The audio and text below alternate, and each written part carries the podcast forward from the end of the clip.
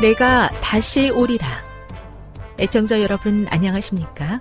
여기는 에이더블유알 희망의 소리 한국어 방송입니다. 본 방송은 천국 복음을 온 세상에 전파하기 위해 제칠 일 안식일 예수 재림교회가 설립한 세계 방송망입니다. 에이더블유알 희망의 소리는 유럽, 라틴 아메리카, 아프리카, 러시아, 아시아의 방송망을 통해 전 세계에 복음을 전파하고 있습니다. 에이더블유알 아시아 희망의 소리 방송국은 한국어 방송을 매일 다섯 시간씩 송출하고 있습니다. 희망의 소리 방송은 인터넷과 스마트폰을 통해서도 언제나 청취하실 수 있습니다. 들으실 수 있는 인터넷 주소는 에이더블유알 닷 오알지입니다. 유튜브로는 에이더블유알 코리아로 검색하시면 됩니다. 이 시간 희망의 소리 한국어 방송과 함께 보람있고 유익한 시간 되시기 바랍니다. 내가 다시 오리라. 여기는 에이더블유알 희망의 소리 한국어 방송입니다. 주파수 안내입니다. 괌에서 송출하는 우리 방송은 한국 표준시로 새벽 한 시 삼십 분에 만 천구백오십오 킬로헤르츠로 새벽 두 시 삼십 분에 만 오천오백삼십 킬로헤르츠로 새벽 다섯 시에 구천칠백 킬로헤르츠로 세 회에 걸쳐 송출하고 있습니다. 스리랑카에서 송출하는 우리 방송은 한국 표준시로 새벽 네 시에 구천칠백육십오 킬로헤르츠로 우즈베키스탄에서는 밤 아홉 시에 만 오천오백삼십 킬로헤르츠로 타지키스탄에서는 밤 아홉 시에 만 오천오백십오 킬로헤르츠로 각각 한 시간씩 방송하고 있습니다. 애청자 여러분의 많은 청취 바랍니다.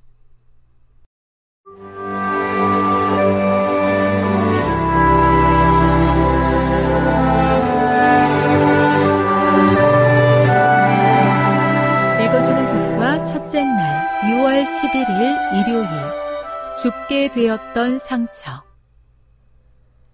요한계시록 십삼 장과 십사 장에 나오는 짐승의 세력은 세계적인 거짓 예배의 체제를 상징한다. 하지만 그게 다가 아니다. 요한계시록 십삼 장 오 절, 십이 장 육 절, 십사 절, 그리고 다니엘 칠 장 이십오 절을 읽어보라. 이 권세는 지난 수세기 동안 얼마나 오랫동안 종교적 영역을 지배했는가. 이 짐승은 역사상 일정 기간 동안 계속 존재할 것이다. 상징적 시간 예언에서 예언적 하루는 문자적인 한 해와 같다. 민수기 십사 장 삼십사 절은 하루를 일 년으로 계산하는 성경의 연일 원칙의 적용을 보여준다. 하나님은 에스겔서에서도 하루가 일 년이라고 하신다.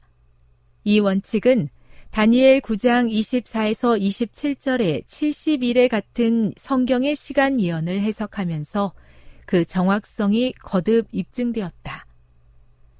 요한계시록 십삼 장 오 절에 사십이 개월을 한 달이 삼십 일인 고대 달력으로 계산하면 예언적인 천이백육십 일 혹은 문자적 천이백육십 년이라는 결과에 도달한다. 사 세기의 로마 황제 콘스탄티누스는 제국 전역에서 기독교를 공인했다. 에이디 삼백삼십 년, 제국의 동부와 서부를 통합하기 위해 콘스탄티노플로 수도를 옮긴 후 로마에는 권력의 공백이 생겼다. 그 빈자리를 교황이 차지했다. 그는 강력한 종교 지도자만이 아니라 유럽의 유력한 정치 세력이 되었다.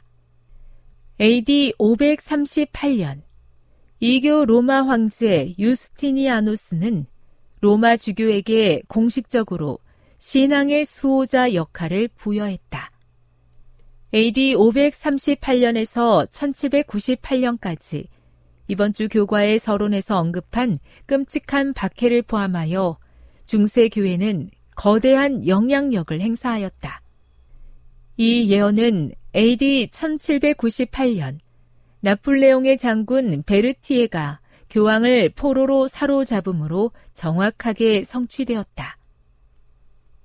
베르티에와 그의 군대는 교황 비오 육 세를 사로잡았고 그를 교황의 왕좌에서 축출했다. 요한계시록 십삼 장 십이 절에 따르면 법왕권에 대한 타격은 심각했지만 그 치명적인 상처는 치유될 것이고 세상은 이 권세로부터 훨씬 더 많은 영향을 받게 될 것이다. 교훈입니다. 예언적 기간인 천이백육십 년이 끝나는 천칠백구십팔 년에 교황권이 그 왕좌에서 축출되므로 죽게 되었던 상처를 입는다는 요한계시록의 예언을 성취하였다. 묵상.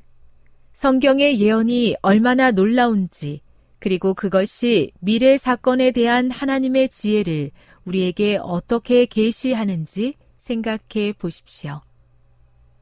적용. 하나님의 예언과 그 성취들은 우리가 아직 성취되지 않은 주님의 약속을 신뢰할 수 있는 이유에 대해 무엇을 말해줍니까? 영감의 교훈입니다. 천이백육십 일의 실제 연대 적용. 사십이 달은 다니엘서 칠 장에 있는 한때와 두때와 반때, 곧 삼 년 반, 천이백육십 일과 같은 기간으로서 그것은 법왕권이 하나님의 백성을 핍박하는 기간이다. 그 기간은 전장들에서 이미 말한 바와 같이 법왕권이 최상권을 잡은 서기 오백삼십팔 년부터 천칠백구십팔 년까지의 기간이다. 천칠백구십팔 년에 법왕이 프랑스군에게 사로잡혀 법왕권은 치명상을 입었으므로 사로잡는 자는 사로잡힐 것이라는 예언이 성취되었다. 각시대 대쟁투 사백삼십구. 말씀을 통해 인간사에 하나님의 정하신 때가 있음을 알게 하시니 감사합니다. 우리는 여전히 대쟁투 가운데 있지만 하나님께서 이 모든 일을 뜻대로 이루실 것을 믿습니다. 저의 삶도 주님의 뜻대로 이루어 주시옵소서.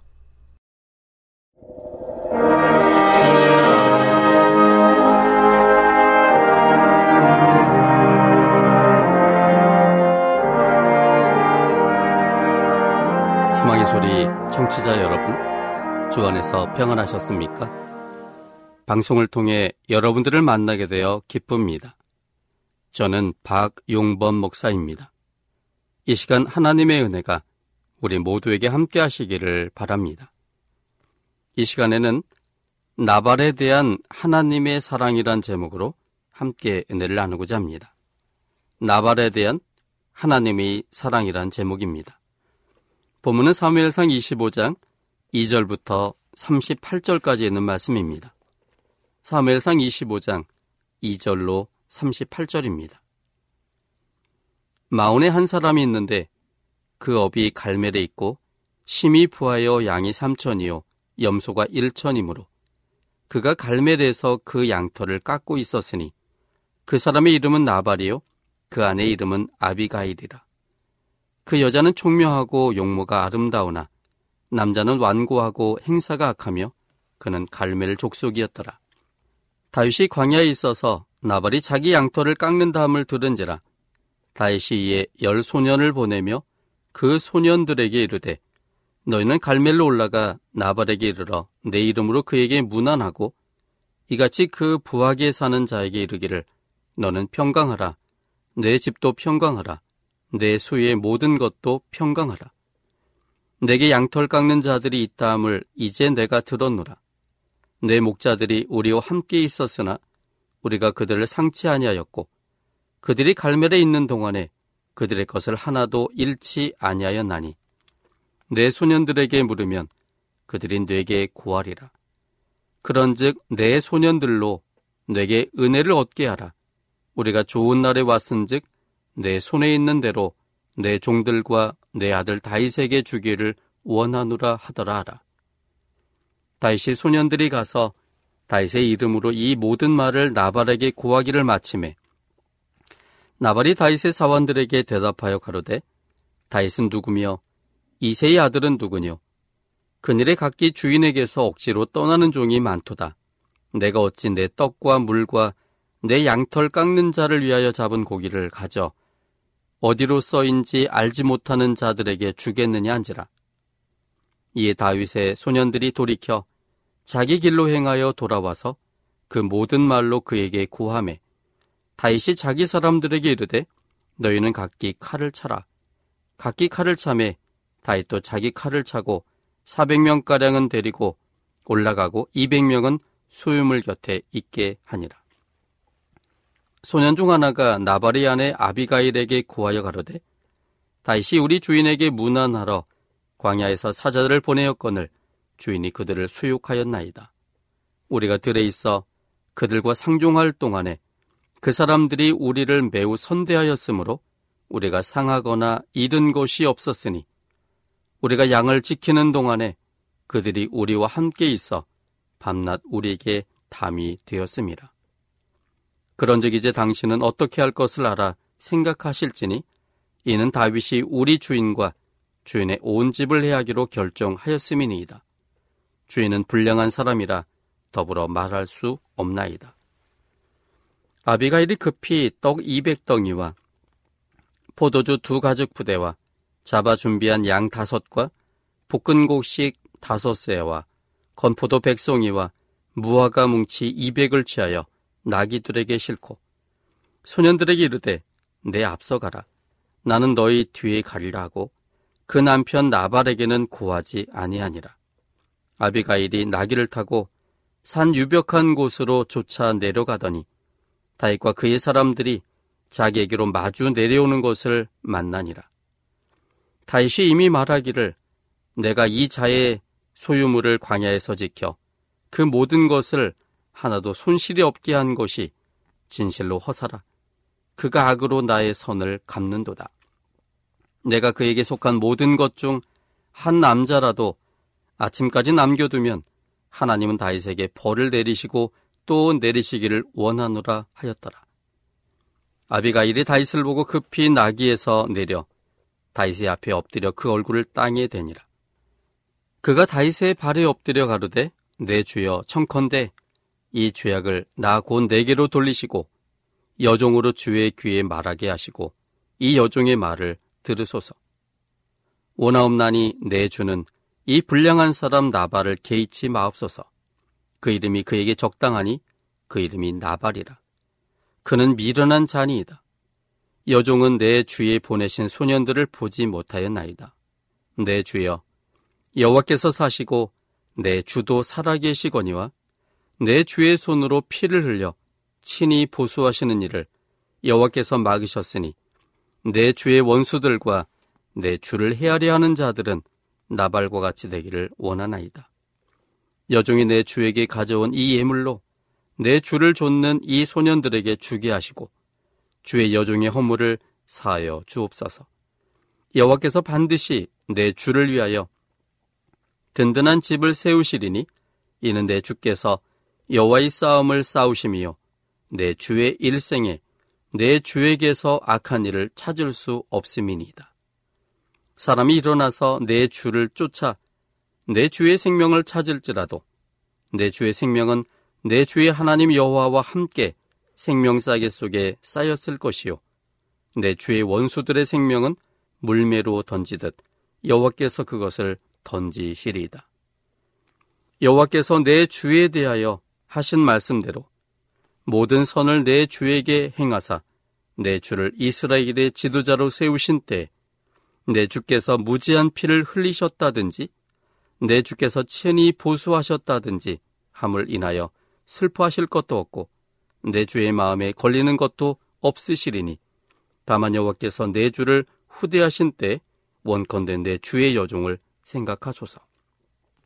다윗이 아비가일에게 이르되 오늘날 너를 보내어 나를 영접케 하신 이스라엘의 하나님 여호와를 찬송할지로다.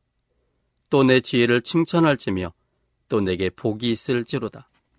오늘날 내가 피를 흘릴 것과 친히 보수하는 것을 내가 막았느니라. 나를 막아 너를 해하지 않게 하신 이스라엘의 하나님 여호와의 사심으로 맹세하노니 내가 급히 와서 나를 영접지 아니하였다면 밝은 아침에는 과연 나발에게 한 남자도 남겨두지 아니하였으리라. 다윗이 그가 가져온 것을 그의 손에서 받고 그에게 이르되 내 집으로 평안히 올라가라. 내가 내 말을 듣고 내 청을 허락하노라. 아비가일이 나발에게로 돌아오니 그가 왕의 잔치 같은 잔치를 그 집에 배설하고 대취하여 마음의 기뻐함으로 아비가일이 밝는 아침까지는 다소간 말하지 아니하다가 아침에 나발이 포도주가 깬 후에 그 아내가 그에게 이 일을 고하매 그가 낙담하여 몸이 돌과 같이 되었더니 한 열흘 후에 여호와께서 나발을 치심에 그가 죽으니라. 나발은 마온에 살던 심히 부유한 사람이었습니다. 양이 삼천이었고 염소가 천마리나 되었습니다. 그런데 그는 완고하고 행사가 악한 사람이었습니다. 그는 자기 위주로 생각하며 살았고 술에 취한 기쁨으로 살아가는 사람이었습니다. 나발에 대한 여러 가지의 묘사가 기록되어 있지만 나발을 한마디로 표현하면 하나님을 알지 못하는 미련한 사람입니다.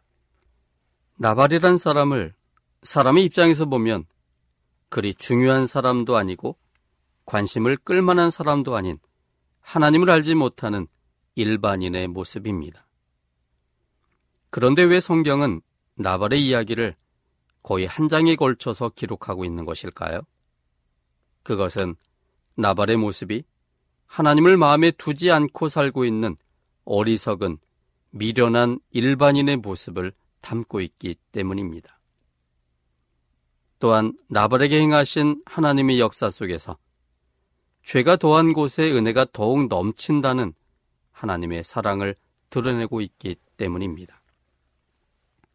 나발에 대한 하나님의 사랑은 나발이란 이름의 뜻처럼 하나님이 없다고 생각하며 사는 어리석은 사람들을 향한 하나님의 사랑을 담고 있습니다.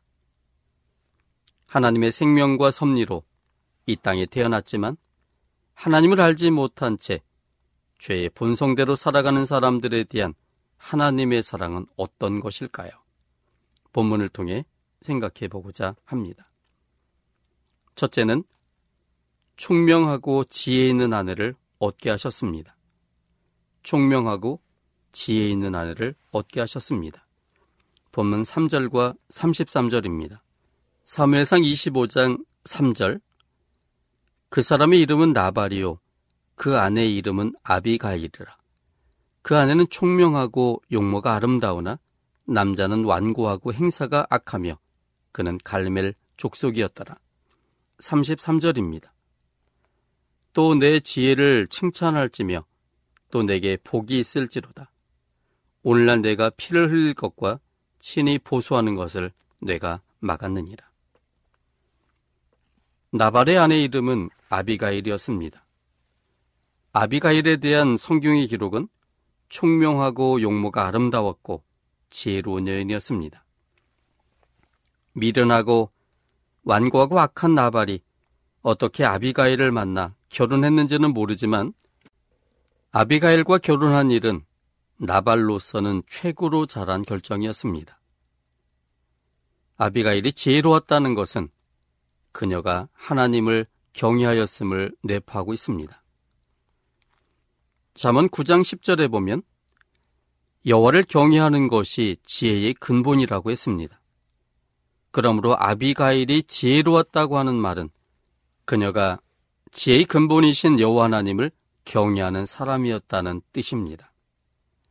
아비가일은 하나님을 경외함으로 지혜를 얻은 사람이었으므로 일의 경중과 완급을 알고 있었고 사람의 마음을 살 수 있는 화수를 구사했습니다.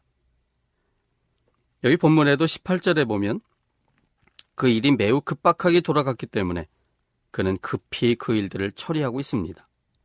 또 십구 절에도 보면 내 앞서가라 그 남편 나발에게는 구하지 아니하니라. 심약했던 나발에게 말하는 것은 그 남편 나발을 매우 힘들게 하는 것이기 때문에 그는 자기 선에서 그 일을 처리하도록 한 것입니다. 또 이십삼 절에도 보면 급히 나귀에서 내려 엎드려 그 얼굴을 땅에 대니라. 이십사 절 다윗을 향하여 내 주여.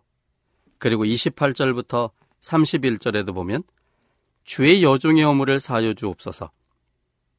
여호와께서 반드시 내 주를 위하여 든든한 집을 세우시리니 이는 내 주께서 여호와의 싸움을 싸우심이요 내 주의 일생에 내 주에게서 악한 일을 찾을 수 없음이니이다.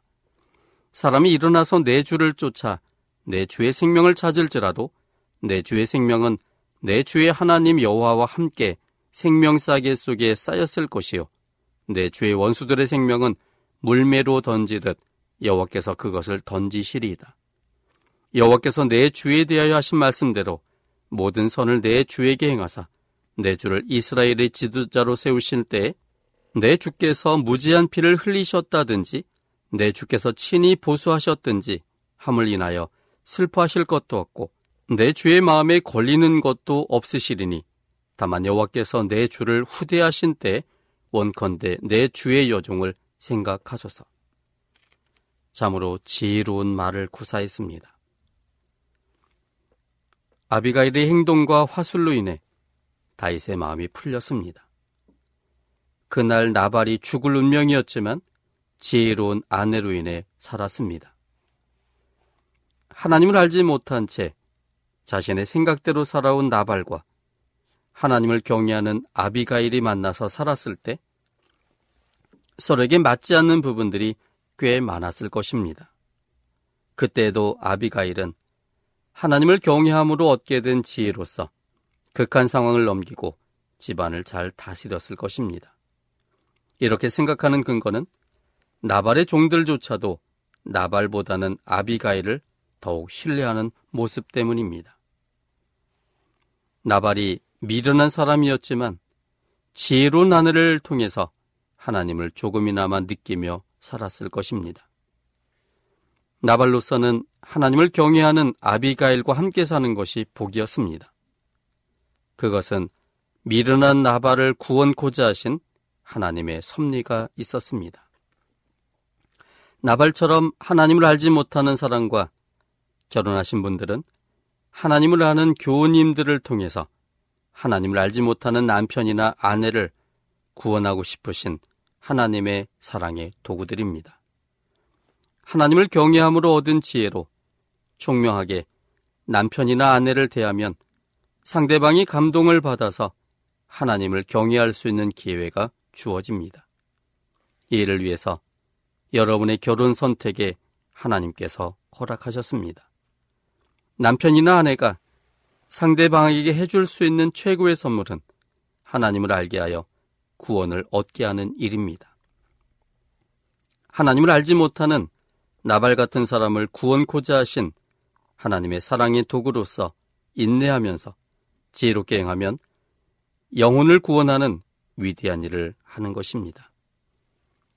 이 일은 꼭 부부 사이에서만 적용되는 것은 아닙니다. 가족, 친척 등의 관계 속에서도 이루어지는 일입니다. 이 모든 일은 잃어버린 자들을 구원코자 하신 하나님의 사랑을 이루는 도구들입니다. 하나님은 먼저 하나님을 안 사람들을 도구로 하나님을 알지 못하는 가족들이 그리고 친척들이 구원받기를 원하십니다. 하나님은 여전히 하나님을 알지 못하는 가족들을 사랑하십니다. 그들의 구원에 관심을 갖고 계시고 우리가 하나님을 경외함으로 얻은 지혜로 그들을 하나님과 연결시키기를 원하십니다. 둘째는 지혜 있는 종을 얻게 하셨습니다. 지혜 있는 종을 얻게 하셨습니다. 본문은 십사 절부터 십칠 절입니다. 사무엘상 이십오 장 십사 절로 십칠 절입니다.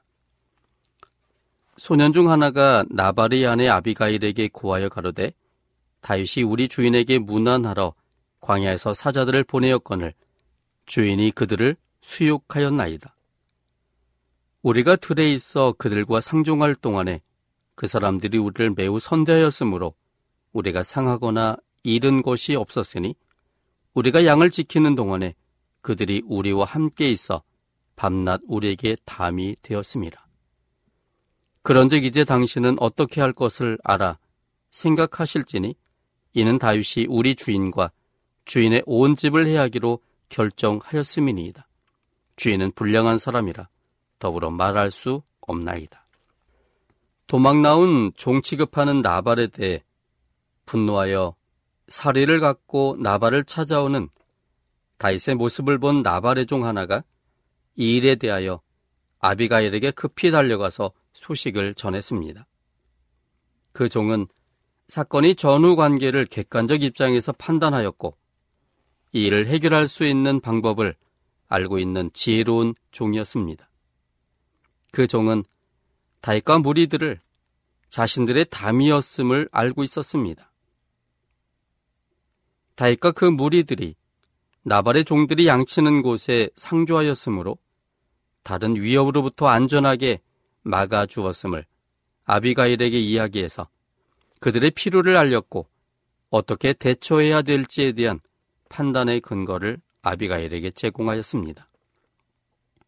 더욱이 그 종은 나발보다는 아비가일이 이 문제에 대한 해결 방안을 가지고 있으리라 판단하여 나발을 제쳐두고 아비가일에게 위급함을 알렸습니다.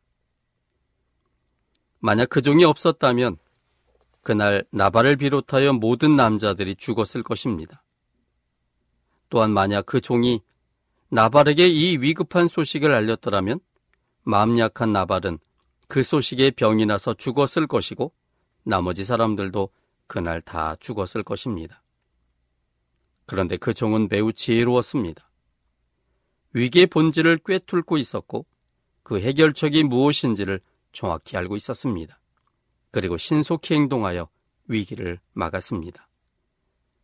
그 종의 지혜의 근원은 하나님을 경외함에서 온 것이었습니다. 하나님을 경외하는 여주인 아비가일의 영향력으로 그 종도 하나님을 경외하는 사람이 되었을 것입니다. 하나님을 경외하는 종은 위기 상황에 대해 어떻게 해야 할지를 깨닫게 된 것입니다. 요즘은 가족끼리의 시간보다는 가족 외의 사람들과의 시간을 더 많이 사용하는 시대입니다. 농경 문화에서 중공업 및 서비스 문화로 전환되어 직업에 따라 업무에 따라 가족 외의 사람들과 더 많은 시간을 공유하고 있는 실정입니다. 직업의 성격상 다양한 사람들을 만나기도 합니다. 그런데 이런 상황은 하나님께서 사람들에게 더 많은 기회를 주셔서 사람들을 구원코자 하시는 하나님의 사랑입니다. 업무상 만나는 사람들, 직업에 의해 만나는 사람들 중에 나발의 종처럼 하나님을 경외하는 지혜로운 사람이 있습니다. 그들의 지혜로움과 평안함, 너그러움 등으로 감동이 되어 하나님의 자녀가 된 예도 참 많습니다. 통계에 의하면 아는 사람에 의해서 하나님의 백성된 사람의 퍼센트는 팔십에서 구십 퍼센트에 이릅니다. 전도지를 보고 교인이 되었다거나 전도회에 스스로 찾아와서 교인이 된 사례는 거의 없습니다. 누군가의 연결과 소개로 인해서 교인이 됩니다. 우리들의 입교 경로를 생각해봐도 알 수 있습니다. 가족, 친척, 친구, 직업상 아는 사람 등의 연결점으로 하나님을 알게 되었을 것입니다. 이 세상에 다양한 직업이 있게 하시고 그 다양한 직업 속에서도 같은 직업을 가진 사람들 간의 만남이 있게 하시는 것은 그들을 구원하기 위한 하나님의 사랑 때문입니다. 그런 의미에서 여러분이 지금 가지고 계신 직업은 하나님의 부르심을 입은 거룩한 직업입니다. 소명되어진 귀한 직업입니다. 그 일을 통해서 만나는 사람들을 구원하는 길로 삼으시는 귀한 생명의 도구입니다. 그러므로 여러분이 가지신 직업은 그 직업으로 여러분과 가족의 생계를 위한 것일 뿐만 아니라 더 근본적으로는 생명을 나누기 위한 귀한 도구입니다. 베드로는 베드로전서 이 장 구 절에서 우리를 왕같은 제사장들이라고 했습니다. 우리가 제사장으로서 살아가야 할 곳은 우리의 시간을 가장 많이 사용하는 곳입니다. 즉 우리의 직업전선, 일터가 우리가 하나님의 제사장으로서 부름받은 곳입니다. 교회에서 훈련받고 내 삶의 터전에서 섬김의 제사장의 역할을 할 때 우리의 직업과 생활 전선에서 만나는 사람들을 하나님의 자녀로서 인도할 수 있습니다. 하나님을 알지 못하는 사람들에게 하나님을 소개하는 지혜로운 사람이 되게 하기 위해 하나님께서 여러분들에게 직업을 주셨고 일터를 주셨습니다. 하나님을 알지 못하는 나발 같은 사람들을 구원코자 하시는 하나님의 사랑입니다.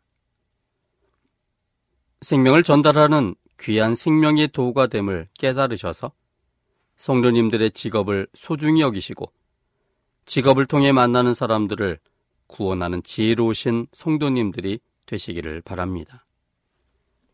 셋째는 나발의 선택에 대해서 하나님께서 책임지셨습니다.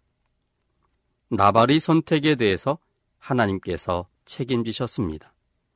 본문은 삼십팔 절입니다. 사무엘상 이십오 장 삼십팔 절. 한 열흘 후에 여호와께서 나발을 치심에 그가 죽으니라. 미련하고 어리석은 사람 나발은 하나님을 알만한 기회가 자신의 아내와 종들을 통해서 주어졌지만 그는 그 모든 것을 거부하고 살았습니다. 나발에게 있어서 하나님은 돈과 자신의 쾌락이었습니다. 하나님에 의해서 태어났고 하나님에 의해서 생명을 유지하고 있음에도 불구하고 하나님과 상관없이 자신의 생각과 욕망에 따라 살고 있었기 때문에 나발은 현실적인 삶에만 고정되어 그저 하루하루를 살고 있었습니다. 그를 주관하시는 하나님을 알지 못하였으므로 그는 모든 일을 스스로 결정하고 스스로 책임질 수밖에 없었습니다. 다윗의 부하들이 자신을 찾아와서 도움을 요청했을 때도 그는 현실적 이익 여부로 그 문제를 판단하였고 결국 그는 다윗의 제안을 거절하였습니다. 그 일이 자신에게 얼마나 위험한 선택이었는지를 내다보지 못하고 현실적인 이익 차원에서만 결정하였습니다. 다윗이 사백 명의 부하를 무장하여 나발과 모든 남자들을 죽이려고 왔던 그날 밤에도 나발은 전혀 알지 못한 채 현실적 쾌락에 빠져서 지냈습니다. 이튿날 아비가일이 술에서 깨어난 나발에게 어제 일을 이야기했습니다. 그 이야기를 듣는 순간 이미 지나간 일이었음에도 불구하고 나발은 낙담하여 몸이 돌과 같이 되어버렸습니다. 하나님을 알지도 못하고 믿지도 못하는 사람이었으므로 하나님께 그의 미래를 맡길 만한 믿음이 없었고 하나님을 믿지 못함으로 그 모든 걱정은 고스란히 자신이 떠안을 수밖에 없었습니다. 현실적인 사람이므로 언제 또 어제와 같이 다윗 일행이 들이닥칠지 모른다는 불안감이 그를 낙담케 했습니다.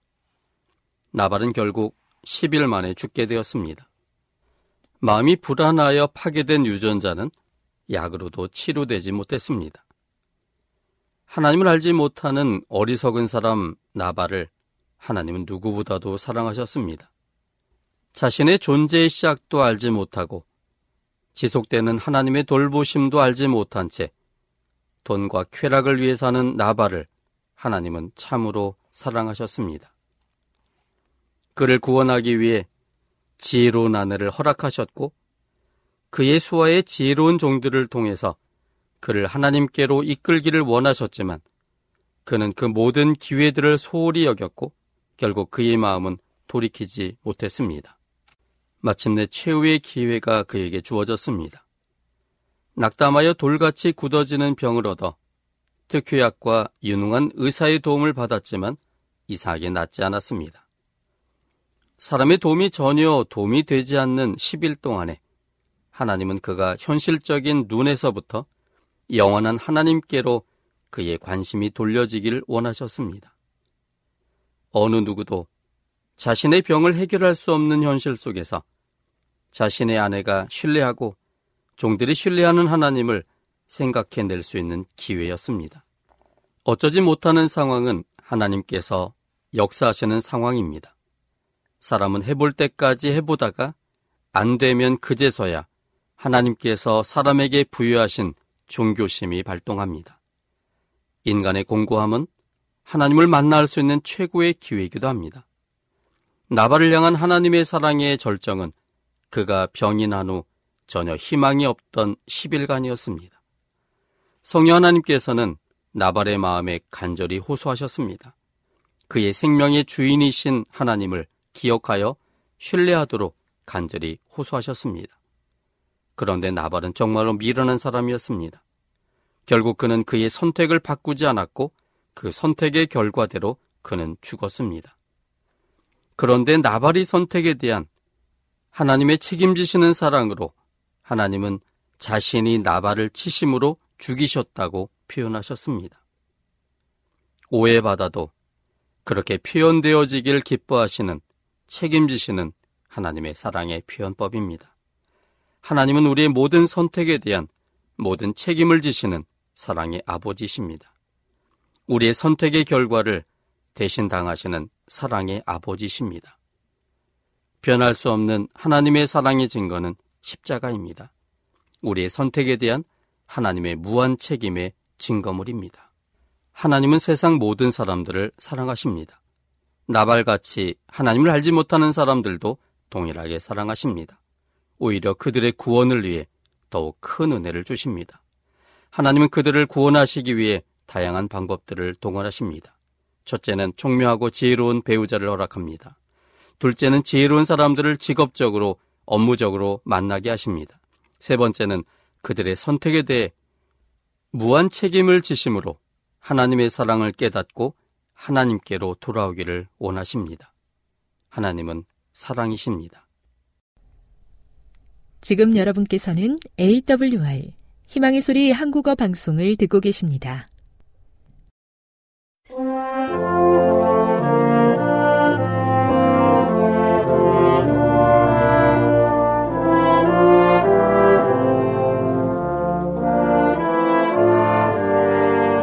애청자 여러분, 한 주 동안 평안하셨습니까? 하나님의 평강이 임하기를 기원합니다. 한국연합회 성경연구소장 임봉경 목사입니다. 이 방송을 들으시는 여러분 모두를 주님의 이름으로 환영합니다. 오늘 또 여러분에게 하나님의 사랑과 예수님의 은총과 진리의 성령의 심오한 감동이 함께 하시기를 기원합니다. 오늘은 엘렌 와이트의 사진에 대해서 더 알아봅니다. 브로치에 대해서 알아보겠습니다. 그리고 또 다음 질문으로 들어가 보겠습니다.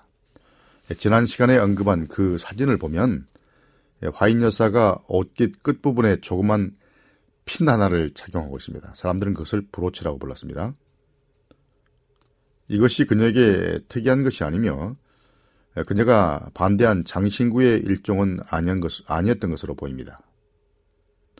브로치가 아니라 핀을 착용한 것에 대해서 그녀는 자기 아들과 며느리에게 보낸 편지에서 이렇게 썼습니다.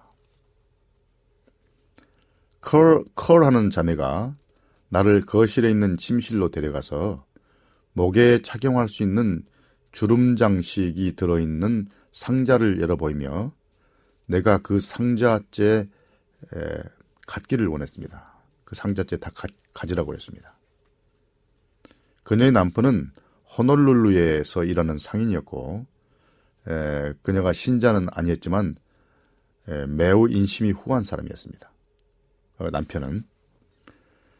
그녀는 또한 에, 일야드의 삼 불 정도 되는 비단 삼 야드 반을 내게 건네주었는데요. 내게 대충 맞는 짧은 코트나 재킷을 만들 수 있을 만한 것이었습니다. 내가 이것을 갖기를 그녀가 열렬히 바라고 있다는 것을 알아챘고 에, 따라서 내가 거절하면 그녀에게 큰 실망을 안겨줄 것 같았습니다. 그것은 그녀가 드레스를 만들고 남은 고운 비단이었습니다. 그녀는 비단 스카프뿐 아니라 흰 돌로 이루어진 십 불짜리 핀, 핀을 내게 주었는데 매우 수수하고 실용적인 것이었습니다.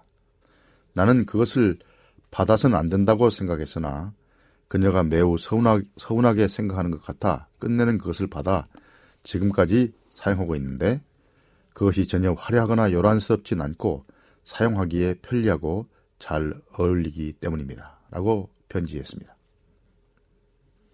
자, 이 진술을 읽으면서 이러한 장식물의 사용에 대한 화이트빈의 세 가지 기준을 발견할 수 있습니다. 핀을 착용했는데 이와 같은 물건은 에, 필요성이 있어야죠. 먼저 위에서 중요한 에, 어떤 어구를 사용했는데 화이트빈이 이렇게 말했습니다. 실용적이고 편리한 것이고 그 다음에 잘 어울리는 것이고 화려하거나 요란스럽지 않은 것이라고 말했습니다. 다시 말하면 이 같은 에, 물건은 필요한 기능이 있어야 돼. 실용적이고 편리해야 되고 또 보기에 좋아야 하며 수수하고 점잖아야 한다. 이런 뜻으로 말했습니다. 아, 이런 것들이 그리스도인에게 적합한 원칙이라고 생각합니다. 그러므로 화려한 브로치를 장식품을 찬 것이 아니라 어떤 실용적으로 필요해서 어떤 핀을 꽂아 핀을 꽂은 핀을 꽂아 장식을 한 것입니다. 그러므로 화려한 브로치가 아니라 핀이었다는 것이죠. 그러므로 그런 사전을 잘못 오도한 것도 그녀를 회방하기 위한, 비방하기 위한 잘못된 동기에서 나온 것입니다. 자, 그럼 다음 질문으로 넘어가겠습니다. 다음 질문은 삼위일체에 관련된 교리적인 질문입니다. 엘렌 와이트 삼위일체 교리를 부정했는가? 라는 질문입니다. 에, 한 분이 이렇게 질문했습니다. 저의 한 친구는 저에게 많은 소책자를 계속 주는데 거기에 보면 성령을 신성의 제삼위로 생각하는 것은 위험하며 또한 재림교인들도 항상 이런 견해를 지지해온 것은 아니라고 합니다. 제 친구는 엘렌 화이트와 제임스 화이트도 삼위일체를 지지하는 자들이 아니었다고 말합니다. 삼위일체에 대한 우리의 입장이 무엇인지를 이해하도록 도와주시겠습니까? 라고 질문했습니다. 자, 제임스 화이트나 그 밖에 우리의 초기의 선구자들이 들은 스스로 자기들이 삼위일체를 지지한다고 생각하지는 않았던 것 같습니다. 왜냐하면 당시 미국 개신교에는 에, 세미 아리우스주의라는 삼위일체 신앙이 팽배해 있었습니다. 다시 말하면 세미 아루, 아리우스주의는 즉 성부는 에, 하나님으로 계시고 성자는 피조물은 아니지만은 성부보다는 좀 더 낮은 존재이며 성령은 하나님의 능력이나 에너지 같은 것을 나타내는 것으로 본 것입니다. 이것을 세미 아리우스주의라고 합니다. 그 당시에 초기에 우리 선구자들도 에, 이런 세미 아리우스주의자들이었기 때문에 왜 미국 전체가 그런 영향권 안에 있었기 때문에 삼위일체라는 교리에 대한 온전한 이해에 도달하기 전에는 전에 그 초창기에는 그런 삼일체 신앙, 삼일체 신앙에 조금 위배되는 반 아리수주의, 세미 아리수주의의 영향을 받고 있었습니다. 그러나 그들은 적어도 몇몇 경우에 어떤 삼일체 신봉자들이 주장하는 것처럼 하나님은 참으로 하나의 개체이며 세 개의 개체, 세 분의 개체가 아니라 하나의 개체인데 지상에서 아버지와 아들과 성령이라는 다른 형태로 나타났다는 그런 개념에는 반대했던 것으로 보입니다. 이런 것을 양태론이라고 합니다. 한 개체인데 아버지로 나타났다, 아들로 나타났다, 성령으로 나타났다 한다는 그런 삼위일체 개념이죠. 이것은 이런 것은 부정했는데 그러나 세미 아리우스주의적인 그런 개념은 그들이 갖고 있었다는 것이죠. 그러나 역사적인 상황이 무르익어 가면서 엘렌 화이트에게 삼위일체에 대한 분명한 개념이 주어졌습니다. 엘렌 와이트가 명백하게 삼위일체를 지지하는 진술을 주로 생애 후반에 쏟아낸 것이죠. 화인 여사의 다양한 진술들은 영원하고 자존하는 아들의 본성과 성령의 완전한 개체성을 지지하고 있습니다. 이런 삼위일체, 명백하게 삼위일체를 지지하는 이런 진술들은 주로 복음전도 육백십삼 페이지에서 육백십칠 쪽에 다 모아져 있습니다. 참고하시기 바랍니다. 자, 그것들 가운데서 몇 개와 시대의 소망에서 하나를 곧 인용해 드릴 것입니다. 자, 알게 되겠지만 삼위일체에 대한 엘렌 화이트의 진술은 분명합니다. 그러나 성경이 삼위일체에 대한 재림교회 신조의 원천이, 원천입니다. 몇 가지 관점에서 성경의 증거는 이 삼위일체 교리를 확고하게 지지합니다.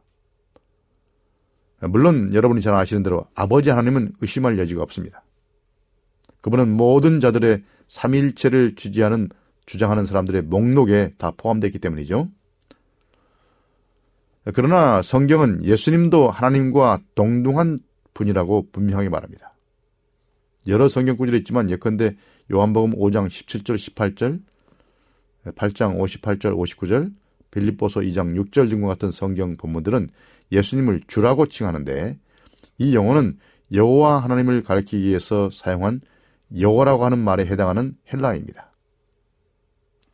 마찬가지로 성령도 분명한 하나님의 하나의 개체로 존재하며 하나님과 동등한 분이십니다.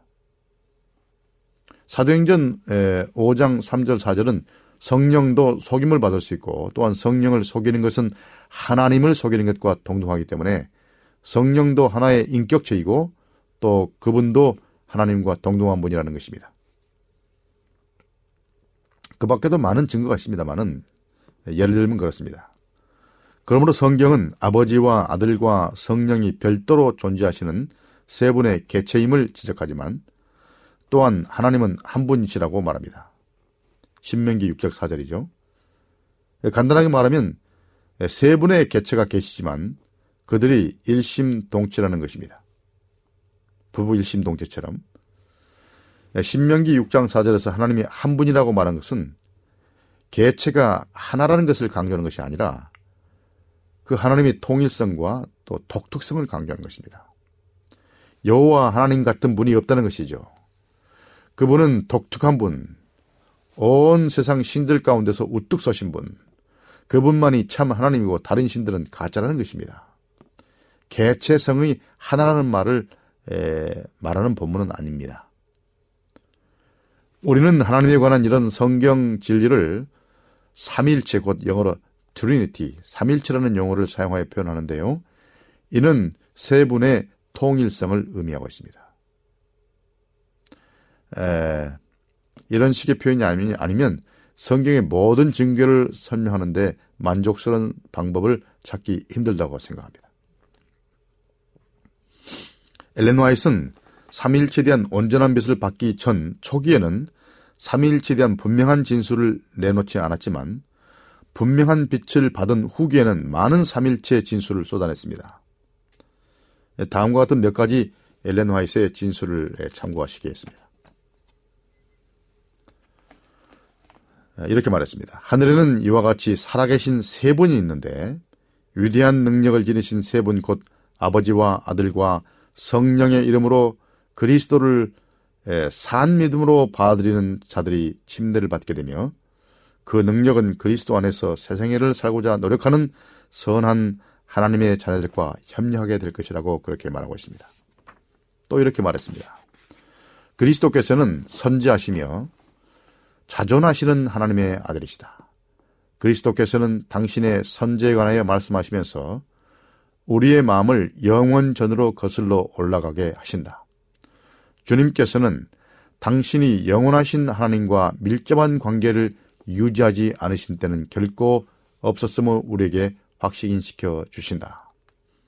그리스도도 자존하시는 하나님이라는 사실을 말하고 있습니다. 또 이렇게 말했습니다. 주님은 하나님과 동등하시며 무한하고 전등하신 분이었다. 그분은 영원 자존하시는 아들 하나님이시다라고 명백하게 말하고 있습니다. 또 이렇게 말했습니다. 하나님의 아들은 하나님의 말씀은 이 지상에서의 그리스도의 인성에 관해 언급하는 한편 주님의 선제성에 관해서도 분명하게 언급하고 있다. 말씀은 거룩하신 분 곧 영원한 하나님의 아들로서 당신의 아버지와 하나가 된 상태로 존재하셨다. 영원 전부터 주님은 언약의 중보자로서 유대인이든 이방인이든 세상의 모든 민족이 그분을 받아들이면 축복을 주실 수 있는 분이었다. 말씀이 하나님과 계셨으니 이 말씀은 곧 하나님이시니라. 인간과 천사들이 창조함을 받기 전에 말씀은 하나님과 함께 계셨고 또한 하나님이셨다고 말했습니다. 엘렌 와이트는 요한복음 일 장 일 절로 삼 절 부분 말씀, 곧 예수님이 말씀이시고 말씀은 곧 하나님이시고 그분이 영원 전부터 아버지 하나님과 함께 하셨다는 선제성을 말하는 매우 중요한 진술을 남긴 것이죠. 그러므로 아들도 역시 성부 하나님과 동등한 존재이고 영원 전부터 존재하시는 분이고 스스로 계신 분이었다. 그분은 하나님이셨다. 이렇게 강조하는 것입니다. 또 이렇게 말했습니다. 예수께서는 나는 부활이요 생명이라고 말씀하셨다. 그리스도 안에는 어디서 빌려오지도 파생되지도 않은 고유한 생명이 있다. 아들이 있는 자에게는 생명이 있다. 그리스도의 신성은 신자들이 영생을 얻을 수 있는 보증이 된다. 예수님은 아들을 아버지 하나님께서 파생된 것도 아니고 그분에게 어떤 생명을 빌려온 것이 아니라 영원 전부터 자존하시는 하나님이었다는 고유한 생명 자체를 가지신 하나님이었다는 사실을 강조하는 진술입니다. 또 이렇게 말했습니다. 하나님께서 하나의 개체를 가지고 계신 것과 마찬가지로 그분도 하나의 개체를 가지고 계신, 다시 읽겠습니다. 하나님께서 하나의 개체를 가지고 계신 것과 마찬가지로 하나의 개체를 가지고 계신 성령께서 이 땅을 거닐고 계시다는 사실을 깨달아 알 필요가 있다고 말했습니다. 성부 하나님도 성령 하나님도 역시 하나의 개체를 가지고 그 성령도 이 땅을 거닐고 있다는 사실을 알라고 말했습니다. 또 이렇게 말했습니다. 성령께서는 개성, 곧 인격성, 또 개체성을 가지고 계신다. 그렇지 않으면 그분께서는 우리의 심령에 그리고 우리의 심령과 더불어 우리가 하나님의 자녀라고 증거하지 못할 것이다. 그분은 또한 하나님으로서 하나의 개체를 갖고 계시만 한다. 그렇지 않으면 그분은 하나님의 마음 가운데 감추어져 있는 비밀을 알아내지 못할 것이다. 사람의 사정을 사람의 속에 있는 영 외에는 누가 알리요? 이와 같이 하나님의 사정도 하나님의 영 외에는 아무도 알지 못하니라 라고 말했습니다. 예, 시대소망이 이렇게 말했습니다. 죄는 신성의 제삼위의 강력한 작용을 통해서만 물리칠 수 있다. 제삼위는 third person입니다.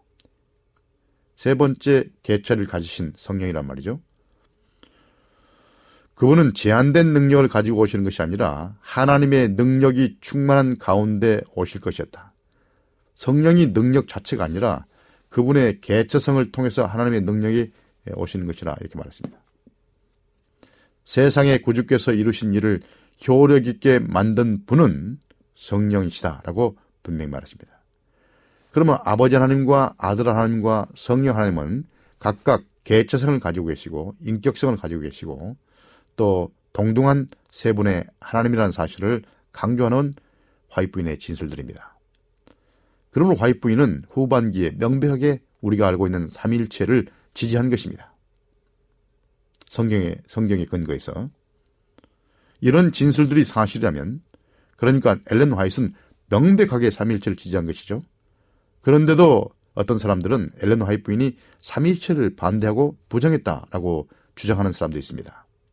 자, 그러면 다음 시간에는 이, 이런 입장을 반대하는 자들의 문제를 살펴보도록 하겠습니다. 자, 오늘은 여기까지 하겠습니다. 여러분 감사합니다. 안녕히 계십시오.